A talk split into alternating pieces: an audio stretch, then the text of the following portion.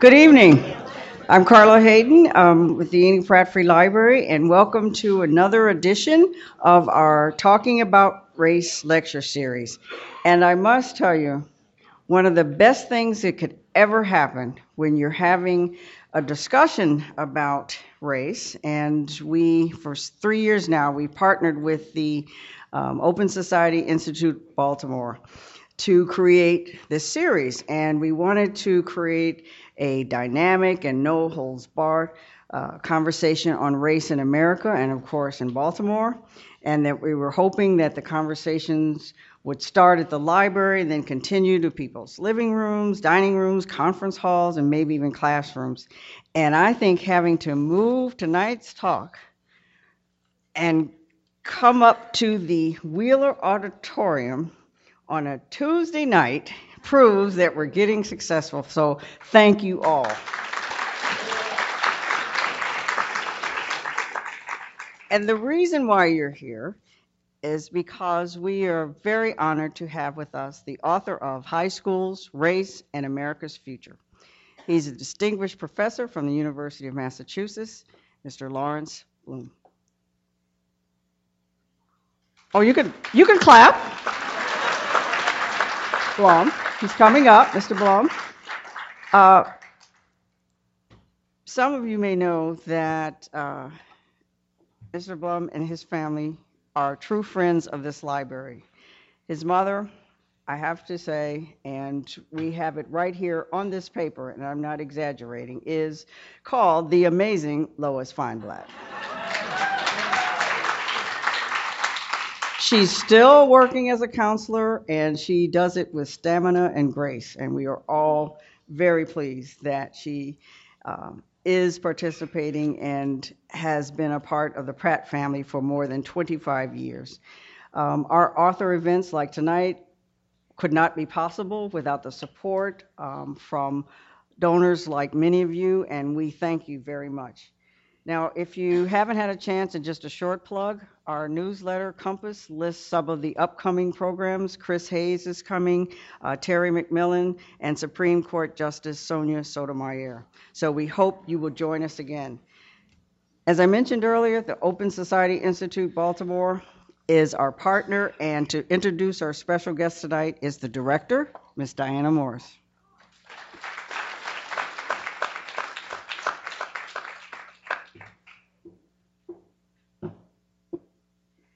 Well, thanks, Carla. It's just a delight always to partner with the Pratt and also to have so many people here with us tonight. So thank you so much for being here, including some of our wonderful Open Society Institute board members. So thank you all for being here too.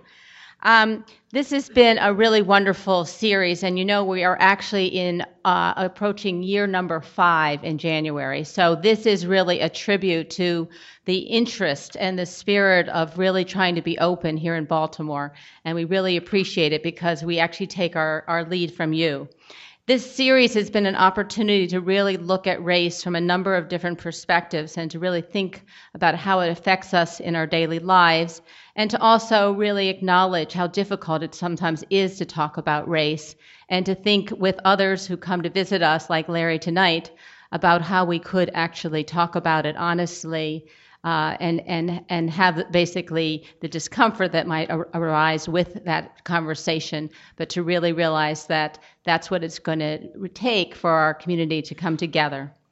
Um, the issue of race is one that we think a lot about at the Open Society because it's really the lens with which we approach all of our work. Uh, we're really focused on increasing opportunity here, increasing justice, and we know that for people here, especially people living in poverty who either now or in the past have experienced discrimination, that it's really important for us uh, to understand the dynamics of race and to begin to address them.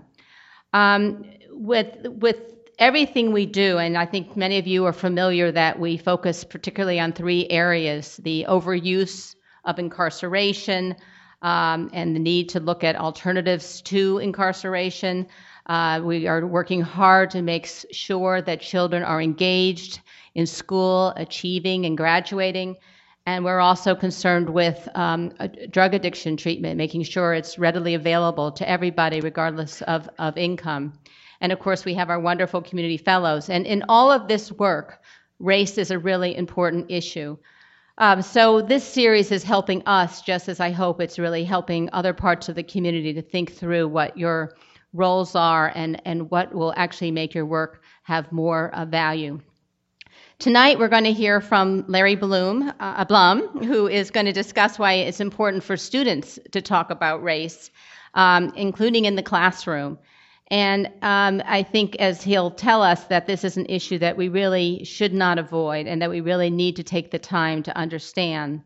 Uh, his new book is High Schools, Race, and America's Future What Students Can Teach Us About Morality, Diversity, and Community. And in it, he discusses a high school course that he taught uh, for a number of years on race and racism. That class was very diverse, uh, racially, ethnically, and economically.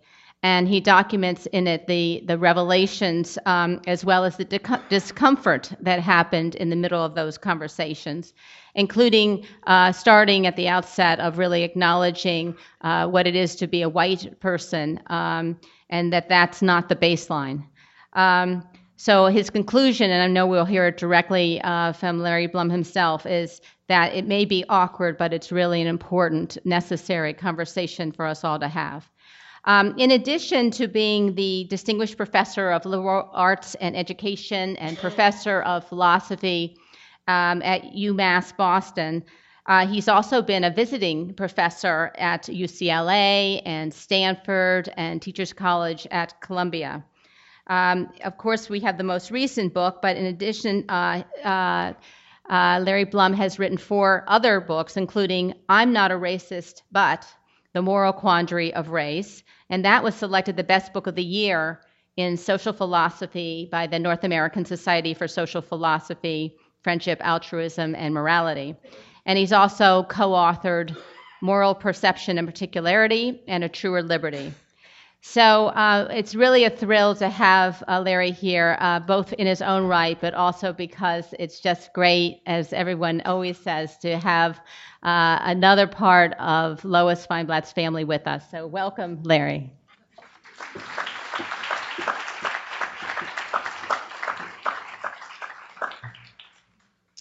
Thank you very much. Thanks for coming. I'm, I'm fighting a cold, but I'll, I'll do my best. Um, I'm very grateful to the Open Society Institute and the Enoch Pratt Free Library for including me in this in this wonderful series.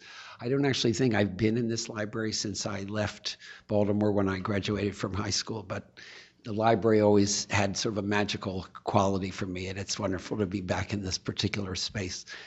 you know, Diana, I realize that I'm not sure how long I'm supposed to speak for. It's a funny time to be clarifying that, perhaps. but could you give me a? You can speak for half an hour, and then we can have questions, whatever you, or, or, or a bit longer. It's really up to you. Okay, already. Great. So I'll, I will be talking about uh, race and education, and just to put my cards on the table, I'm very much a, a, proud product of the Baltimore public school system. I went to Falstaff Road Elementary School, to, to,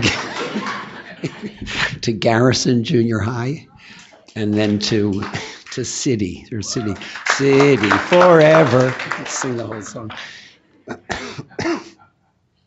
So in, in 2009 eric holder the attorney general said that americans didn't t- don't talk to each other about race very well. He got a lot of grief for saying it thereby proving that what he said was true. Um, and uh, what he what he didn't say is that one of the reasons that people don't talk about race is that they actually don't know as much about it as they as they should. They're just not as informed about racial matters. so I'm going to describe a, a, course that I taught at my own local high school in, in Cambridge, Massachusetts, the school that my three children uh, attended and graduated from. the school itself is extremely diverse, as Diana mentioned uh, both economically, there's about a 47% um, kind of free and reduced lunch population there. There's an extraordinary ethnic and linguistic diversity. When I taught there, there were 64 home languages. I'm sure there are more now, actually. Um, and they're you know members of every racial group and no racial group is a majority so it's a kind of interesting dynamic there there are a group of schools with similar demographics around the country many of or some of whom are organized in a network called the Minority Student Achievement Network that talks about common problems facing uh, schools of this kind. So, the class I taught a class on race and racism. I kind of fell into into doing it. I won't, won't go into the details of that.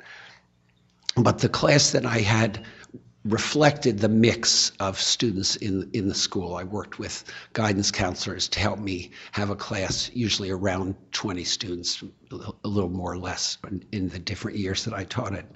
That so so I had every racial group represented. I wanted to have a class where I wanted to have a class that had every racial group so that the um, challenge of talking to one another across this racial divide would be sort of shared among all the different groups and and uh, be a challenge to to all the different groups. At the same time, I also wanted to make sure that the majority of my students were Black and Latino because um, it's kind of well known fact and unfortunate fact on a national level that Black and Latino students are not given as challenging curricula. And this is part of the reason for the uh, kind of so called achievement gap. I didn't want to play into that. And, I, and also at the school, um, at the school that I taught, most of the advanced classes were primarily white. And I didn't want to just replicate that same dynamic. I wanted my class to have a different feel to it. So even though even though some of my black and Latino students had taken an occasional AP class, advanced placement class, or an honors class, they had never been in a majority uh, in in those classes, and they've never they'd never had really a sort of critical mass of them in the classes that they had taken before. Um, and finally, in terms of the class composition, I was not looking for the highest flying students. I didn't want students who were kind of already headed for the Ivy League or other selective colleges. I wanted students who were, as I put it in, the kind of publicity for the course, reaching for college, students who aspired to go to college but didn't necessarily, it wasn't necessarily absolutely assumed that they would be able to or would would actually go to college. So my course was billed as a kind of taste of college taught by this college professor. And I was really looking for students like the kind of students who then come to UMass Boston rather than the kind of students who go to, to Ivy League schools since I couldn't completely control who was in the class, I didn't always get the exact mix that I want. I didn't. I, I, would have liked to have more students of the kind of UMass Boston type, but I had a very a very wide range, and I would say the the middle of the class was that UMass Boston type of of student. So I'm going to tell you some something about what the course was like. So as I say, the course was called Race, Race and Racism, and it was it was very much an extremely rigorous and challenging, intellectually challenging course that was built around um, the historical study of the origins of the idea of race in the West and especially in the United States, and the sort of developments, the interactions with with uh, European expansion and colonialism and the slavery the slave trade and, and the kind of uh, dispossession of native peoples in, in the West. So I went back to the 15th century and I wanted the students to see to, to, to see that race was a subject that you could study like chemistry or English literature, that it wasn't only something that you had experiences about. I mean, it was something you had experiences about, but it was also something that where you learned things that you might very well not have known about before or maybe had some a more superficial exposure to some of these kinds of issues before. So I, I wanted the course to be anchored in a sort of intellectual challenge and for the students to be pushed to rise to that challenge, which they, which they very much um, did. Um, I, I, wanted the course to be historical because you can't really understand the present unless you understand the history, and this is especially true of the idea of race. If you just think about race in terms of what's going on now, you can't really understand why do people live in the separate way that they do. Um, you know, changes in in living patterns and in schools, school populations. You you have to understand all those things historically, and of course, the biggest issue: why are there why are the racial disparities, but why are disparities between different racial groups still so vast? You can't understand that without understanding this history. So I wanted my students to have the kind of grounding in that in that history, but also the historical approach um, had another sort of benefit when you're dealing with uh, uh, an area that's so charged as the area of race. Um, sometimes the fact that we were talking about what ha- happened in you know 1750 or 1650 or 1850 would sort of allow students to focus on something that was quite distant from their own experience, but then they could sort of bring their bring in their experiences on the on the on the edges of those other issues. And when we had uh, conversations, so every week I had one day, so I taught four four or five days a week. One day I would have sort of contemporary material, and the other days were all historical. But the contemporary material was then kind of connected to the historical. Um, to the historical material, and it sort of meant that the experiential issues that came out, and I wanted this, I wanted the students to feel comfortable bringing in their racialized um, experiences. Uh, I think it made it easier to to wade through that particular minefield. That, that the historical approach made that easier. Another aspect of the course was that I was constantly talking about moral questions. So my my background is in moral philosophy, and we were always putting uh, moral questions to the historical study. So for an for an example, when we were studying the origins of the slave trade, I asked them to think about an African who sold another African to a European slave trader and whether you could say that it was morally wrong for that African to to sell the other African. It was a fascinating conversation, and I asked a similar question of, um, you know, American slave traders and slave owners, kind of t- in the context in both cases in which slavery was an accepted practice. It doesn't mean everyone thought it was good, but it was an accepted practice. And should that affect whether you think something is right, the fact that it's accepted or was accepted back there, or we can we stand here in 2000 and say that something that happened in 1750 is morally wrong? So I thought it was the, the moral approach enriched the historical study because it meant that the students were kind of putting themselves back in time um, and thinking about these issues from from the point of view of actors at at the time, and but it was also part of what I saw as a moral development in relationship to race. Racial issues are inherently morally charged, both on the larger social level of being issues of, of injustice and inequality, and also on the interpersonal level of how you treat other people and the way that race plays a role in the way one treats other people, both the ways that race can get in get in the way, be a barrier to treating somebody else with respect, but also ways that a racial identity can sometimes be a positive resource for moral action or collective action of various kinds. Um, a, another element of the course was uh, a comparative element. So we looked at the development of race So it was mostly focused on the US, but we also paid attention to Latin America and the Caribbean. And I wanted my students to understand that the idea of race is a kind of historically constructed one that therefore is sensitive to kind of local conditions. So, you know, a few of the students in the class had either Caribbean or Latin American origins. And it's kind of well known that when immigrants come to the United States from those areas, they're often in a certain way baffled by the kind of racial layout in the United States and, and the logic of, of the racial classification system in the US because it's really different in Latin America. The, it's, the way race is understood is very different from, from the US. And I wanted the students to understand that the character of those differences and also that the reasons for those differences had to do with differing different roles of uh, the colonizers and the slave uh, systems in those different different societies. So the comparative dimension was something that I constantly emphasize as well.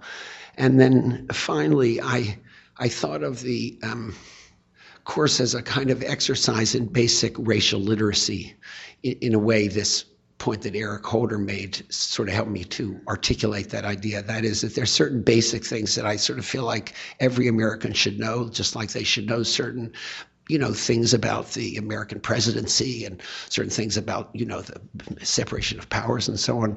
I feel like there's certain basic things that about the racial history of the United States that everybody should graduate. Everybody who graduates high school should know about these kinds of things, and so I, I, I saw this racial literacy partly as a kind of knowledge issue, kind of knowing these these basics. But in this particular area, I also saw the literacy partly in the development of, of a kind of interpersonal capacity, or a, you might say it's a civic capacity for engaging people of other racial groups in productive conversations about about race.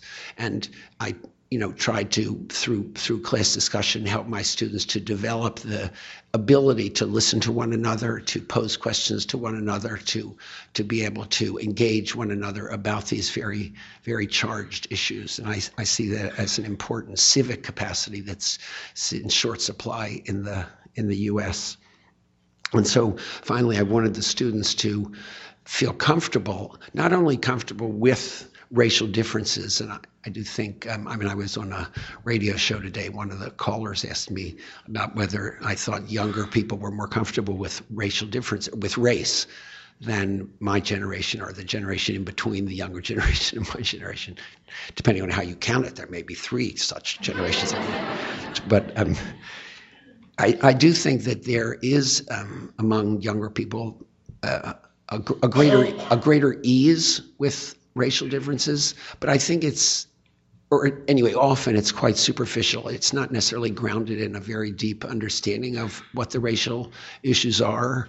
And um, one of the callers today asked me about sort of racial humor and the use of racial stereotypes in humor and how people in his generation, he was saying, you know, are, are often tell jokes that involve racial stereotypes. And, you know, that seems to me that seems to me problematic. I mean, there's a big difference between a kind of in group use of humor, that is to say, use of humor by members of the same group in which they put down their own group, but it's all within their group. You know, it can be blacks, it can be Jews, it can be Muslims.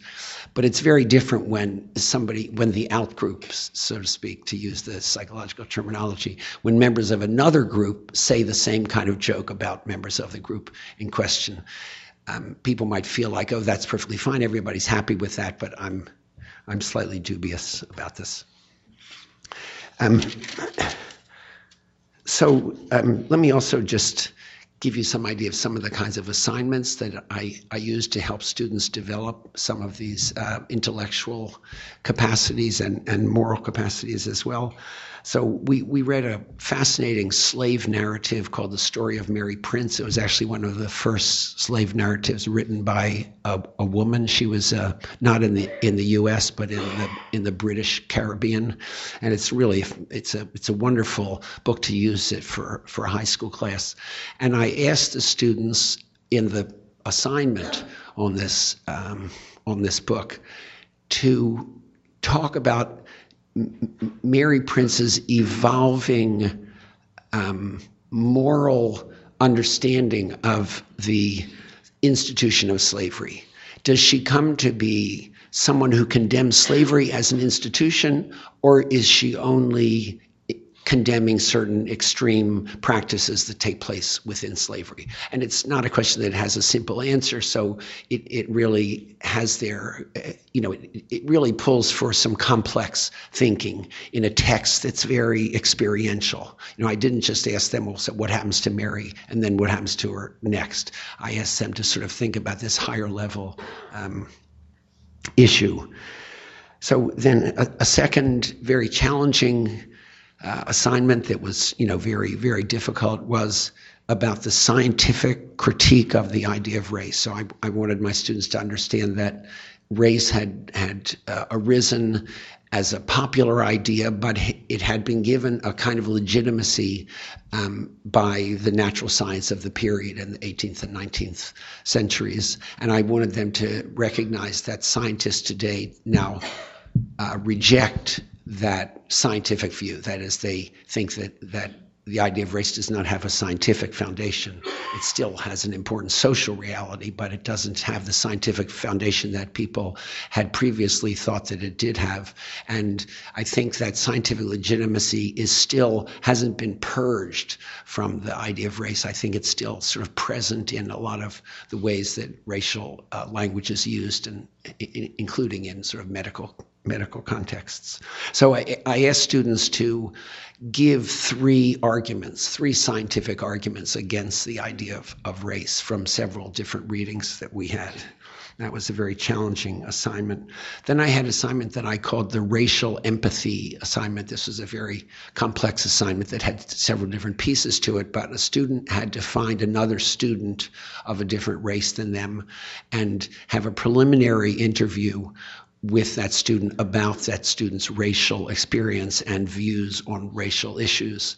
And then the the interviewing interviewing student would come back and turn in a, a kind of a transcript of that interview to me. And then I suggested follow-up questions. And then they had to go back to the student and and follow up. And then they had to write a paper in the voice of the of the student they interviewed. So they had to sort of try to describe what the racial world looked like to this other student, and then they had to give their own sort of reflections on doing doing that project and how it had affected their own uh, their own ways of thinking. Then another assignment I had was a kind of journal journal based assignment, and the the journals were sometimes targeted, but most of the time they were completely open ended. So I thought it was important that I have some assignment that allowed students to just say whatever was on their mind. And it had to do with it had to have something to do with race, but it could be anything. They could comment on class material, but they didn't have to. So sometimes students would write about like interracial relationships they were having that their parents were having having trouble with, or there was another student that I that I remember who was a a, a young black man, very very a, a big kid. He was a big dark skinned kid, and he talked about the experience of going with a white friend of his to a local movie uh, you know movie place, and. Um, he had gone. He had tried to get a job at this at this movie place, and they, he had been told there weren't any jobs. And then his friend, this is where I said I didn't remember it right. And then the friend went a few days later and was given the job that he was told didn't exist. And so the student wrote this in a questioning mode. He said, "I'm not sure whether." I was discriminated against. What do you think, Professor Blum? Do you think I was discriminated against? So he, it wasn't like he was absolutely sure and he was, you know, he was kind of fighting back against it. He was really trying to understand something like why should he be treated differently? You know what I mean? It was like the the hurt was very patent, you know, and and uh, I sort of had to deal with it. I actually wrote a letter to the movie place and said, you know, I don't I don't know what your practices are, but this student of mine described the following thing. If that is true, that does seem to me a grounds for thinking that you engaged in discrimination and so on. And then I told the student that I had done that.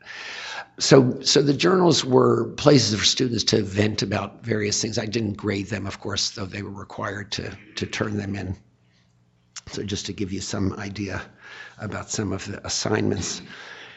Um, then, I, I guess, kind of over the the four times that I that I taught this that I taught this class, I sort of came to understand or think that there were certain guidelines that would help someone to teach a class like this. And one very basic one is just to really care about each individual kid And I think that as a as a white teacher teaching um, students of color, that's actually something that you can't just take for granted. That is, I don't think the students would necessarily take it for granted, and I think you have to really make an effort both to do it and to show the student that you do really are really concerned about them both as a person but also as a learner that you're that you care about their intellectual growth but you also care about their their growth as a person i think you have to be aware of the stereotypes that are out there in the society and the culture about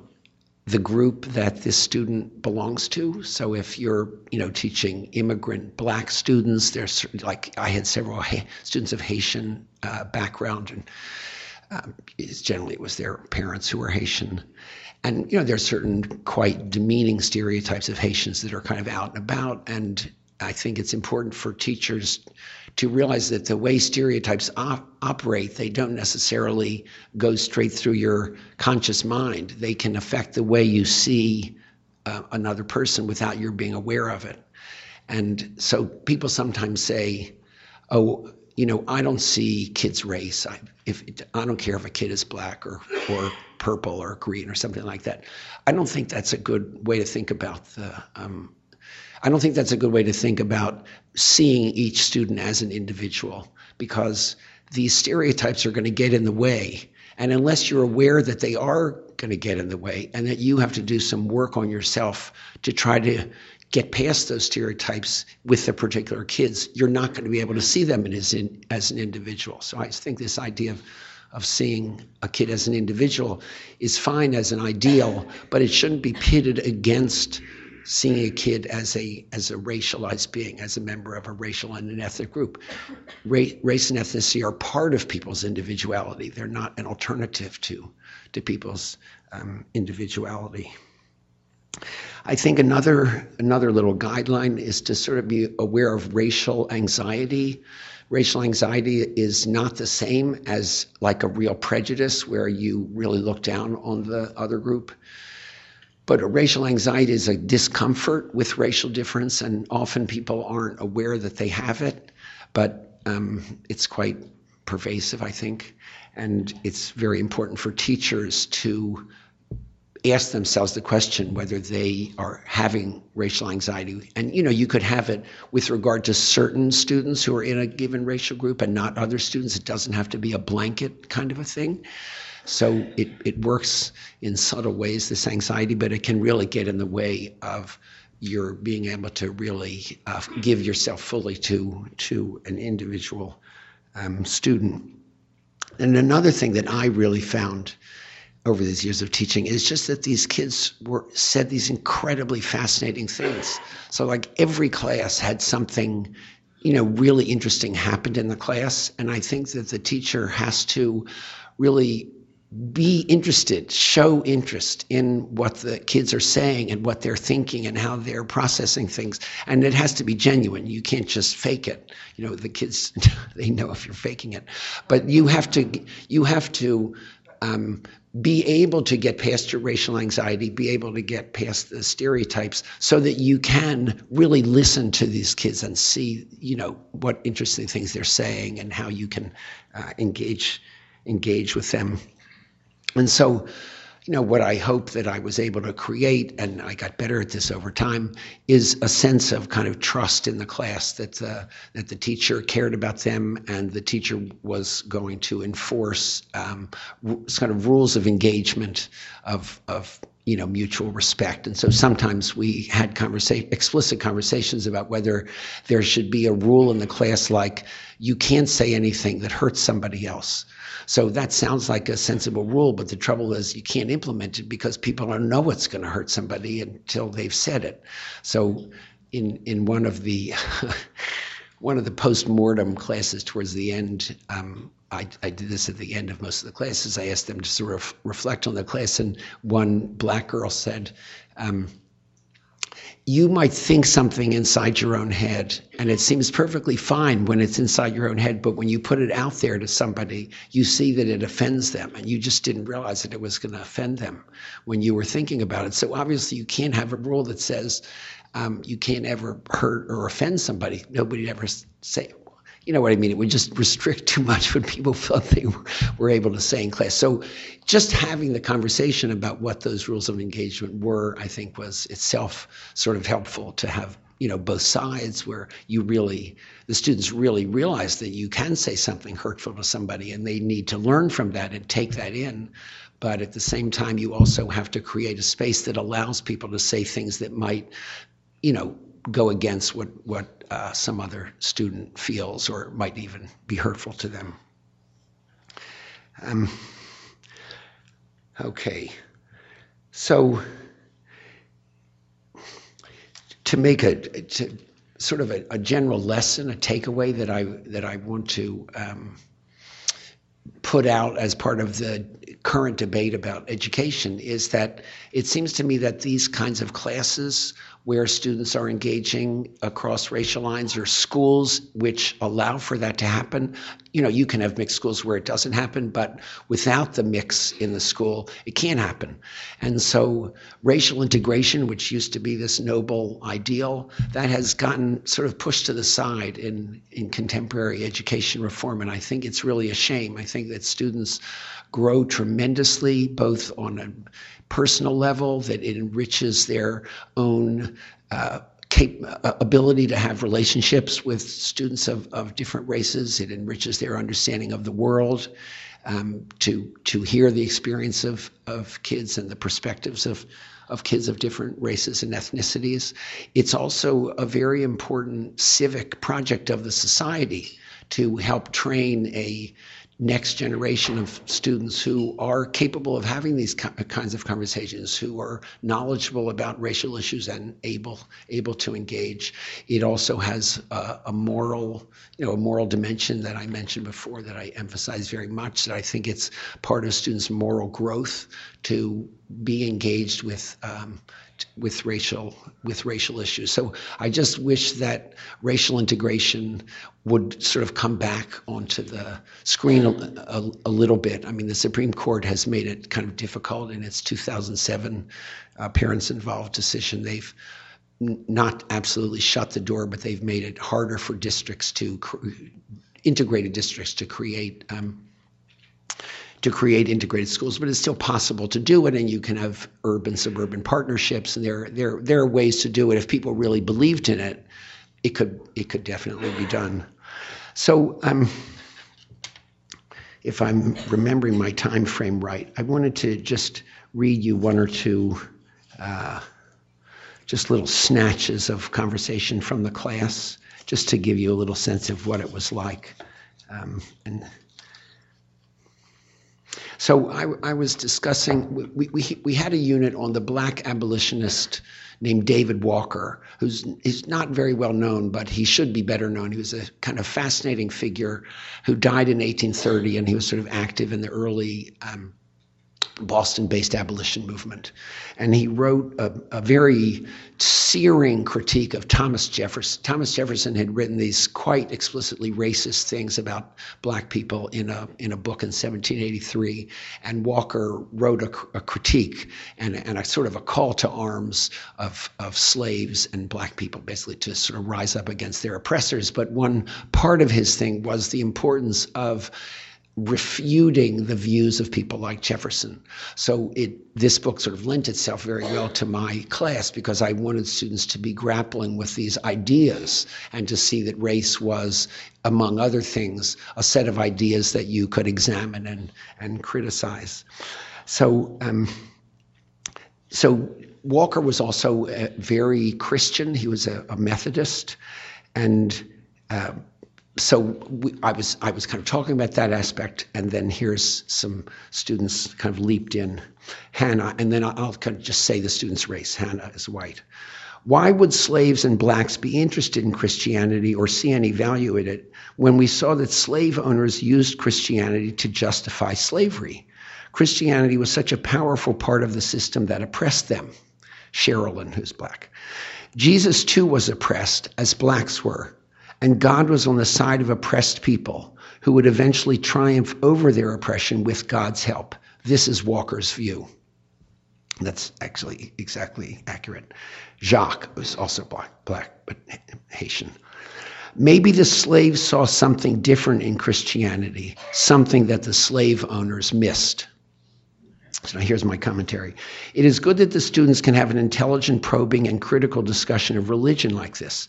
Hannah, whose religious affiliation I don't know, but one of her parents is Jewish and one isn't, raises a very important historical question, and it is one that could make some Christian students like Sherilyn defensive. But Sherilyn isn't defensive. Making use of Walker, she explains why slaves might have seen Christianity as a powerful supportive religion for them. And Jacques, whose religious views I don't know, but who was brought up Catholic, specifically addresses the historical issue of slave versus slave owner understandings of the same religion. On a more general level, it's good that the students see that different groups can get different messages from the same religion. This is an important insight about religion in relation to social groupings in society and is very much part of the way religion is deeply interwoven with race in American history. Both race and religion are enormously sensitive areas, yet without teaching about them, students are deprived of vital understandings and opportunities for mutual enlightenment.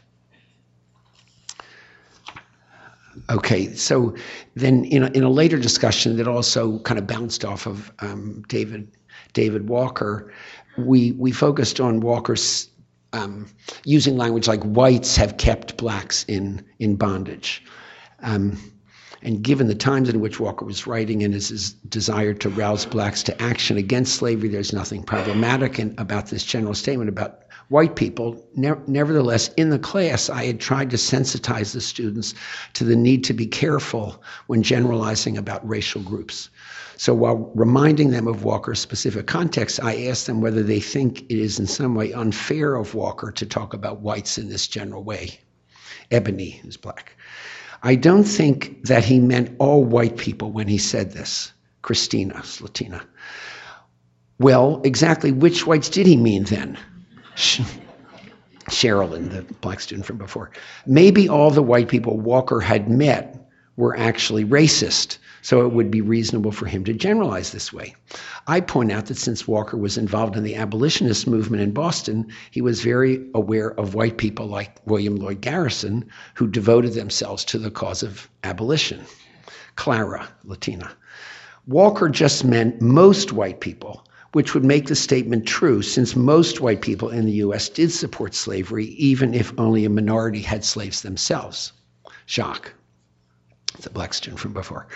In a way, talking about white people in such a general way undercuts what Walker was arguing because Walker is criticizing black people being seen as a group and being seen as inferior as a group. Yet, in a way, he is saying that white people as a group are deficient. The students are rising to the challenge, this is my commentary, of trying to situate what Walker said in his historical context while grappling with the issue of racial generalizations. They all see the issue that can be raised here, and I think are all of them are more sensitized to the need to be careful when you make generalizations about large groups of people, especially racial groups. Jacques' insight is particularly noteworthy coming from him. Jacques is acutely sensitive to the ways that blacks were indeed oppressed as a group and still suffer from group based discrimination. Jacques is not rejecting talking about groups, nor does he want to pull back from Walker's basic point that whites have oppressed blacks. But Jacques is seeing a danger in not being more careful about how broad you want to make your generalizations about groups. It matters whether you say all or most of a group. It matters that you try to be more careful about saying that some members of the group are not encompassed by your generalization. And Jacques is seeing an analogy between black people as a group being seen as inferior and Walker sometimes, but not always, seeing whites as hopelessly and unchangeably greedy and cruel. Um, Okay, I'll give you one more here.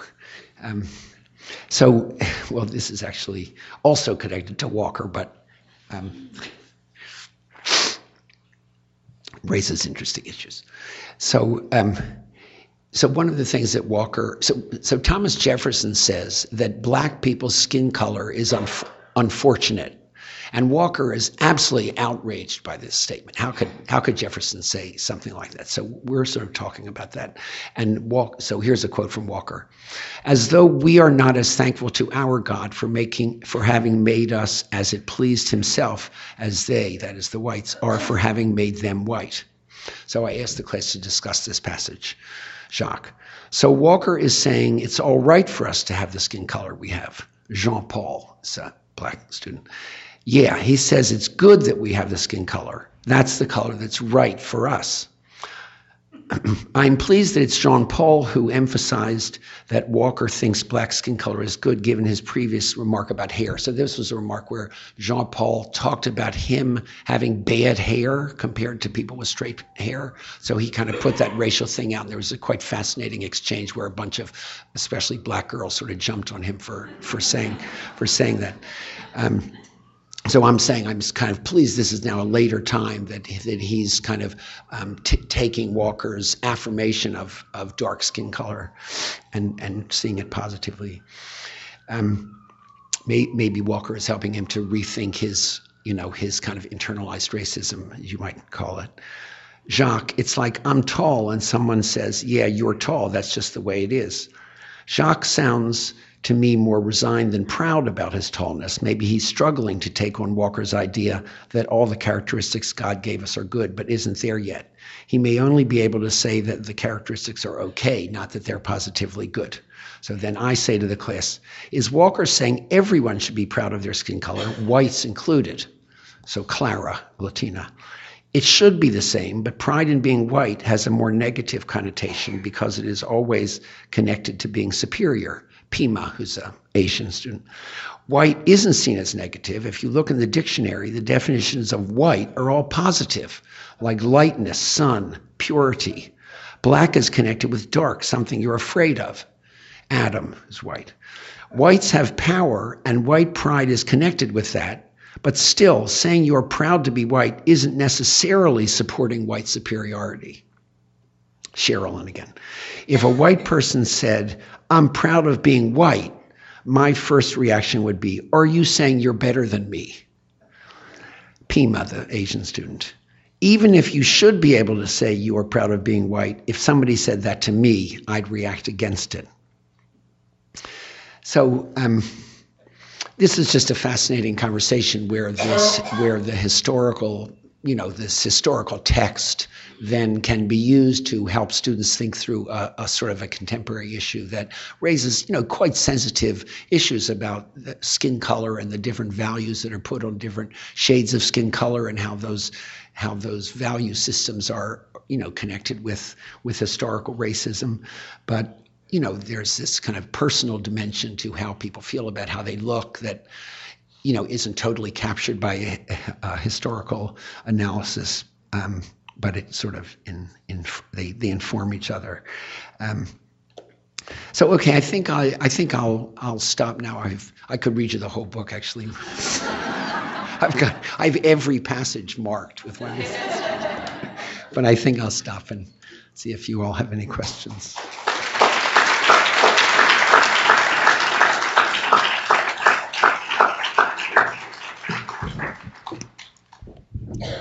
So uh, Larry's agreed to answer some questions that we might have. We have someone at the mic already, and um, unless it's really inconvenient for you to get to the mic, if you could go there for your question, that would be great. If it is convenient, um, I can repeat the question uh, so everyone can hear it.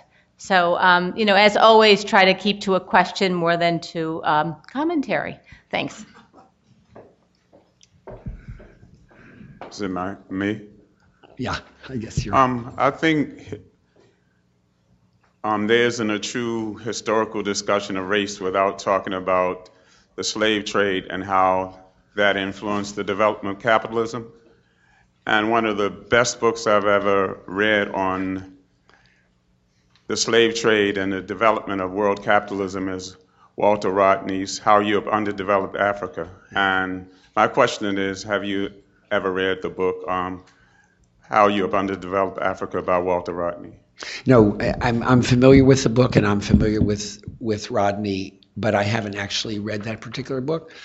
But in the in the course, I did very much um, emphasize slavery as part of an economic system rather than merely as a as a racially oppressive system. I wanted my students to understand that the origins of slavery were, you know, in a sense, an economic and uh, an economic decision that supported the you know the development of, of capitalism at, at the time. So I, I very much agree with the spirit of your of your of your question, and um, I do think it's very important in teaching about race to constantly be aware of the very complex interactions between race and class differentiation as well. Yeah, I, I hope nobody takes this the wrong way, okay? My opinion, you must be under 70, okay? Because I'm saying that because I was 71 this year in July. And the reason I'm saying all this about my age, because I came to Baltimore in 1951 and I went to public schools all my life. You say you went to City, I went to Eastern High School, okay? Right Umpteen, next door. umpteen years ago, okay? But anyway, so um, when I came to Baltimore, um, I came from Idaho. I was my mother's firstborn. My brother was my mother's lastborn, okay? I came to Baltimore, I was almost 10 years old. And I call it a culture shock because my brother was born in Idaho, okay, whatever, okay? So anyway, all this before the schools, you know, actually got integrated in Baltimore City, okay? So every day after school, I got beat up, and I could never figure out, you know, why I was getting beat up. So now I live in Charles Village, and there happened to be a man one day on the bus stop, which I live across the street from a bus stop, and I was telling the same story to this man who happened to be going to a seminar, okay? So he says, "Well, why do you think the, the, the, the kids beat you up?" And now they're now they're before integration, okay, whatever that means to you, all white, all black, whatever, okay, it doesn't matter, but before integration. So anyway, to all the kids were beating me up every day for the whole year that I first came to Baltimore. So this man I happened to be talking to, he said, um, he says, "Why do you think they beat you up?" And I came out on my mouth. I said, maybe they were jealous of me. I mean, my, my mother had just recently got uh, divorced from my father. Okay, now let me tell you another story. This is about me again, right? I lived in. One story. Yes, ma'am. Just ask your question. Well, I'd like to know, besides, there's more in Baltimore, I believe, than racial prejudice. It's a lot of different kinds of prejudice in Baltimore. And I knew I was going to get shut up, so say.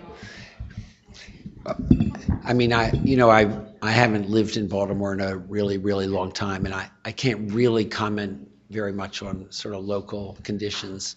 I'm I'm hoping to learn more about the the racial history. I mean, I found I went to my 50th city high school reunion, and I discovered that Larry Gibson, who I understand is speaking in a series in the same the same series a couple weeks down the road, that Larry Gibson was actually in my class at City. I, you know, I never knew him. I never, I never knew someone of obvious incredible talent and ability, and but at the same time, I understand that City was a very important integrated space in the late 50s when I when I was a when I was a student here. I'm wondering, did you notice any change in your students' sense of agency, either their ability to interact with other students or their schoolwork or in other areas? Were you able to notice changes in that over the course of your teaching them? And if so, was it were there some particularly interesting trends that you found? Do you mean um, agency in specific regard to like racial incidents or? Or and, and like- any of the any of the above, did they develop a, a stronger sense of power or the ability to make sense of the world or to interact with it as a ah. result of your class? Well, I, I think I feel more confident in saying that they developed their ability to make sense of it. The the class didn't have a, a really strong action component. I mean, we would sometimes um, analyze racial incidents that the students would, would bring up. There's a chapter in the book that deals with a with an incident at a school dance, and in the conversations in class, the students would, you know, I I push them to think about what they would do if they were in those situations. But I didn't actually have them be in those situations. Now, I, I guess the one place where they engaged in a, in a little bit of activity was uh, the the final project in the in the course was um, students in groups of three, intermixed groups of three, had to research an issue and then present it to the class. And often they picked issues that were part of their own community, either in the city of Cambridge, they're like students looked at at um, uh, police, you know, police treatment of, of blacks, racial profiling, and so on um, or issues in the school, like kind of social. So one group looked at social separation, one group looked at academic segregation, and in in sort of researching those issues and presenting them to the class, they were in a certain way kind of uh, you know pushing the envelope a little bit towards doing something. But I, you know, ideally there might be sort of like a, an actional or or I know what some people call a service learning component to the class that I didn't I didn't have when I taught it. I um, appreciated your talks, but uh, specifically, I wanted to mention the term civic capacity. I really like that concept and how you played it out. I was also um, very taken with the component about how to uh, decide whether to say something that might hurt somebody. One of the reasons that it is so difficult, I think, for people to have conversations about race is we're afraid we might and we don't know. So we shut up, we stay, stay quiet. So I wondered here's my question did you or the students in your class come up with how to proceed when you have um, feared, when you feel you've hurt someone or when you have felt hurt? What do you do next? Do you just stay silent or did you come up with some way to talk about it? Hmm. Oh, that's a great that's a great question. I actually, to be honest, don't remember a specific. I mean, I don't remember that as a specific issue as you know, as you mentioned, we came right up to the brink of that question, but um, I, I can't really remember students or myself coming up with specific issues. I guess the one the one place where it did come up, and this is reported in the book, is this this this racial incident um, that I that's discussed in that chapter has to do with a white couple at a Latino themed dance in which most of the people there were Latino. And this white couple was uh, made fun of for for having stiff white hips, quote unquote stiff white hips. So you know this was a stereotype that the students in my class, some of them thought this was so everybody knows the stereotype that nobody could actually object to it. That it was just. A, but but as the conversation proceeded, they actually came to feel that, especially if you racialize it, if you make fun of the student in terms of a racial category, that it's even that is even more problematic. But there was one student in this conversation who said that if she had been at the dance, she was Latina, she would have gone up to the student. I'm sorry, she was would have gone up to the couple and danced with him. And I thought that was a, a wonderful kind of civic um, imagining on her part that it would be a way of expressing solidarity with the white couple, which is an implicit criticism of the people who are making fun of them, but without necessarily um, calling them on it. So it. I, I thought that it had a civic dimension to it, that this was a student who was showing real insight into how you deal with the hurt that somebody might suffer from, from being ridiculed. Um, but no. Thank you very much for the insights. I thoroughly enjoyed your presentation. My question is, it seems to me that you had created this this model and you wanted to test it. And if so, where are you now in this civic duty that we ought to be talking about race at the high school level, where are you now in this model in terms of what I would call uh, institutionalization curriculum for high school students mm-hmm. to talk about this subject matter? Have you been able to create this model? Uh, has, you, has it been able to move forward? Where are you at in this institutionalization of yeah. this curriculum? Well, that's a good question. I mean, I, I, until I wrote this book, I didn't really have any organic relationship to the world of, of K through 12 uh, education. I didn't have any way for to, you know, to talk about my experiences. I, there wouldn't be any reason for somebody to be interested in what I had to say. So in a way, I saw writing the book as uh, an attempt, which I'm hoping will lead to, you know, in a way, this discussion itself is an example of this, to to be able to bring these ideas to a larger audience and to, um, you know, hopefully find ways to engage with people in in the world of of high school. You know, my my uh, grounding is is primarily at the at the university level, so I'm I'm very much open to kind of partnerships and working with and doing professional development with high schools. The high school that I taught in is planning to use this book for professional development among their own staff. Maybe it'll spread from there. I don't know.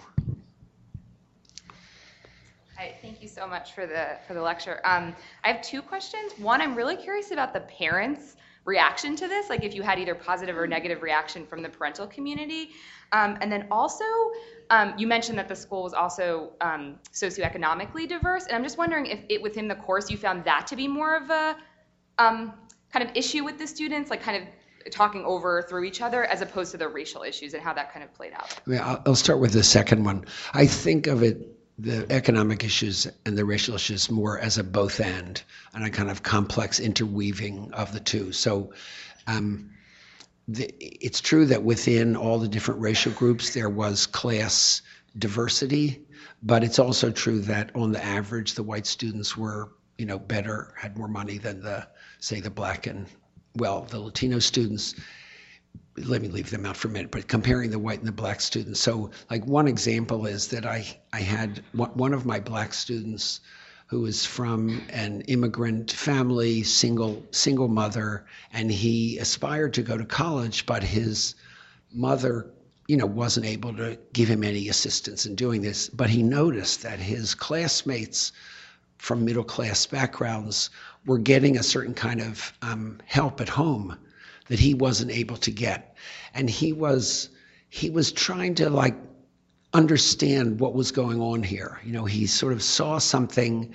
It felt like a kind of injustice to him, but he wasn't. Um, he was really trying to work out the the the this inequity that seemed to, that seemed to him to be going on. So that's an example of how the you know race and class kind of are are very much bound up with each other on your um, on your first question about the parental thing, you know, uh, in, in high school, parents, or at least in my experience, parents don't have as much of a of a role. So I, you know, I, I did hold, uh, you know, parent conference nights, but most parents didn't come to those conferences. And also, I didn't really, I, I never went down the path of, of, of making an effort to cross that boundary and really reach out reach out to the parents. So I, I didn't really get very much feedback, and it wasn't. Um, I mean, one one parent one time thought that she she came to the uh, to the parent night. She was a black parent, and she was sort of critical of me because I didn't I didn't like know how to run the parent conference night right because you know I was this college professor. I didn't really know what you were supposed to do, and I, I wasn't exactly part of the life of the an organic part of the life of the school. So I didn't always know like how things worked. I mean, she wasn't, you know, horribly critical of me, but I felt sort of a little bit mortified by not having had more things to show her about her daughter's work and, and stuff like that. But but anyway, I didn't really get. Um, I, I didn't get any really negative feedback from parents about what was going on in the class, for example, if that's part of what the question was about. I guess two brief questions. I heard the interview on midday this afternoon, and I enjoyed it.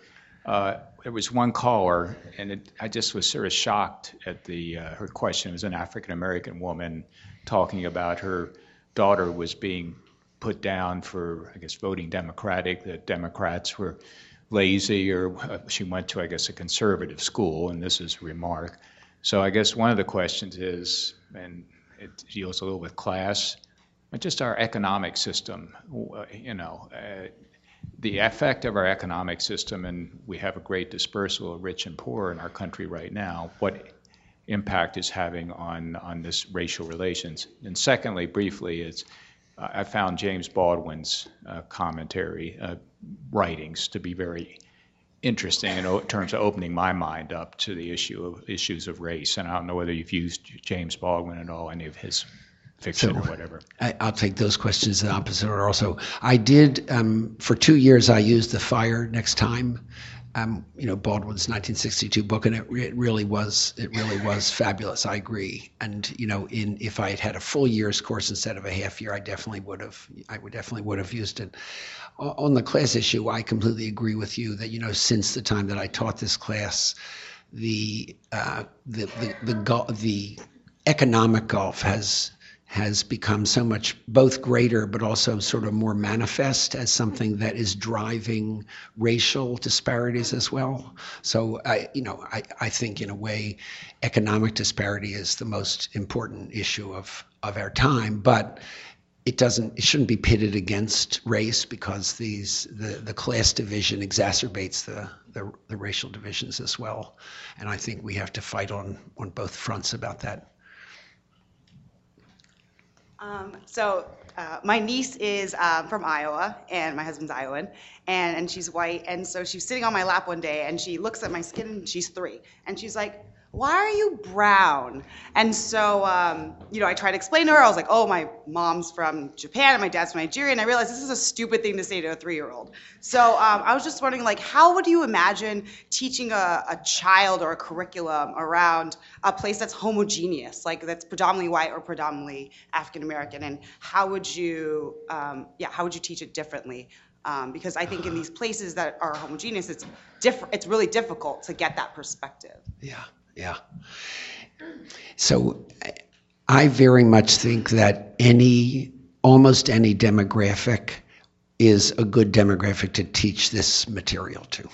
I don't think it's only good for the kind of mixed group that I have.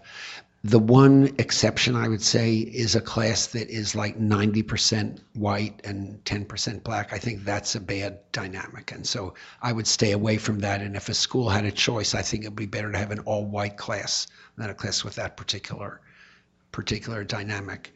So I think a lot of the issues that we talked about in my class could very beneficially be taught to an all black or an all all white group. It would certainly be a different experience than in my class, but to have the historical background to why, you know, so so this is an innocent question that your niece asks you. There's nothing wrong with asking something like that. It's only because people bring so much baggage to it that they might be a little like a little freaked out if you say that your niece said that. So obviously you want to, in a certain way, normalize that for a, a young child. You want her to be able to ask a question like that. But as she gets older, you also want her to understand something about the way that the issue of skin color is charged with this this whole history.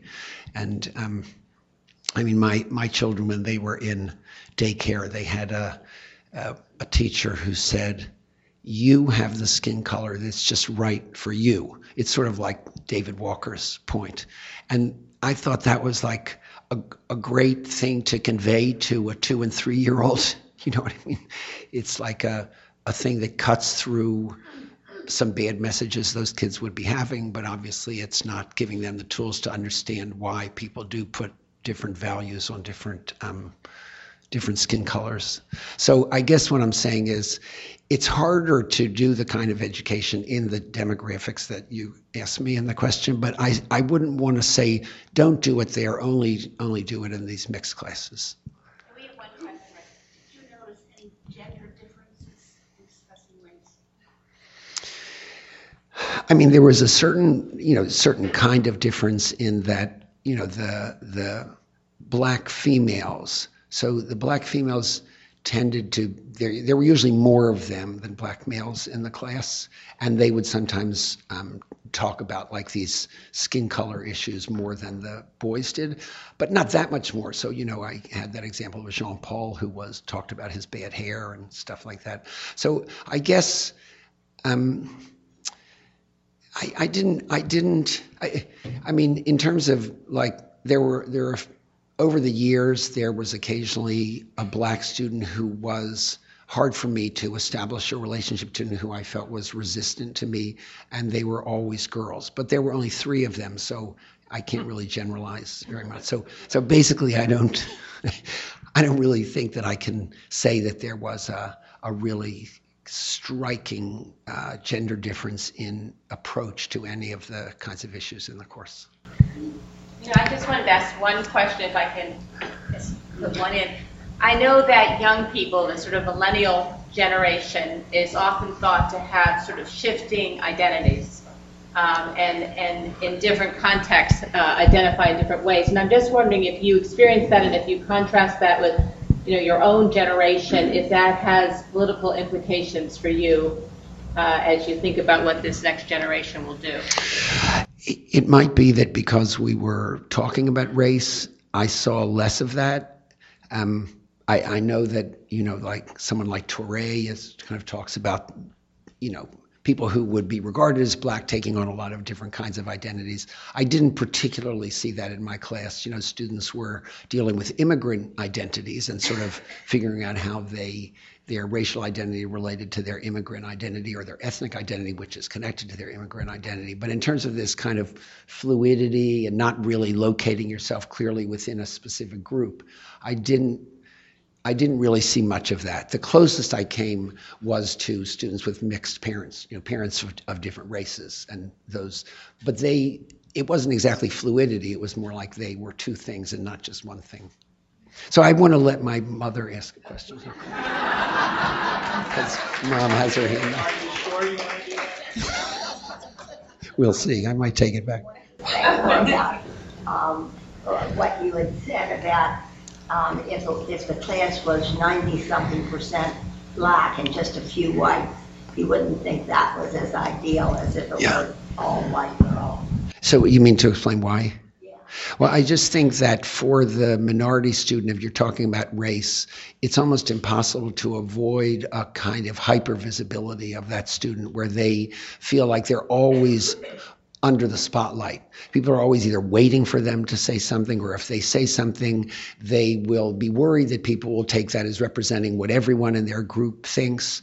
I mean, there's just kind of too much baggage on the minority student in that kind of situation. That's why I think it's important to have a, you know, the Supreme Court used this concept of a critical mass, which they didn't examine very much. And I talk about in the book where I felt like um, especially for the black students who were always the most, there were more black students than any other group, that they, they often really took charge of the space in the classroom and it became sort of a classroom for the black students, but it was always temporary. In other words, there were there were other times that the uh, you know, the community of the classroom had basically everybody in it, but there were certain moments in which the black students kind of took over. Well, they could never do that in the in this kind, of, and I think it's a very valuable. Um, educational experience for the black students to have that kind of ownership of this intellectual and academic space but they couldn't they could never do that when they're just a small minority was that a good answer mom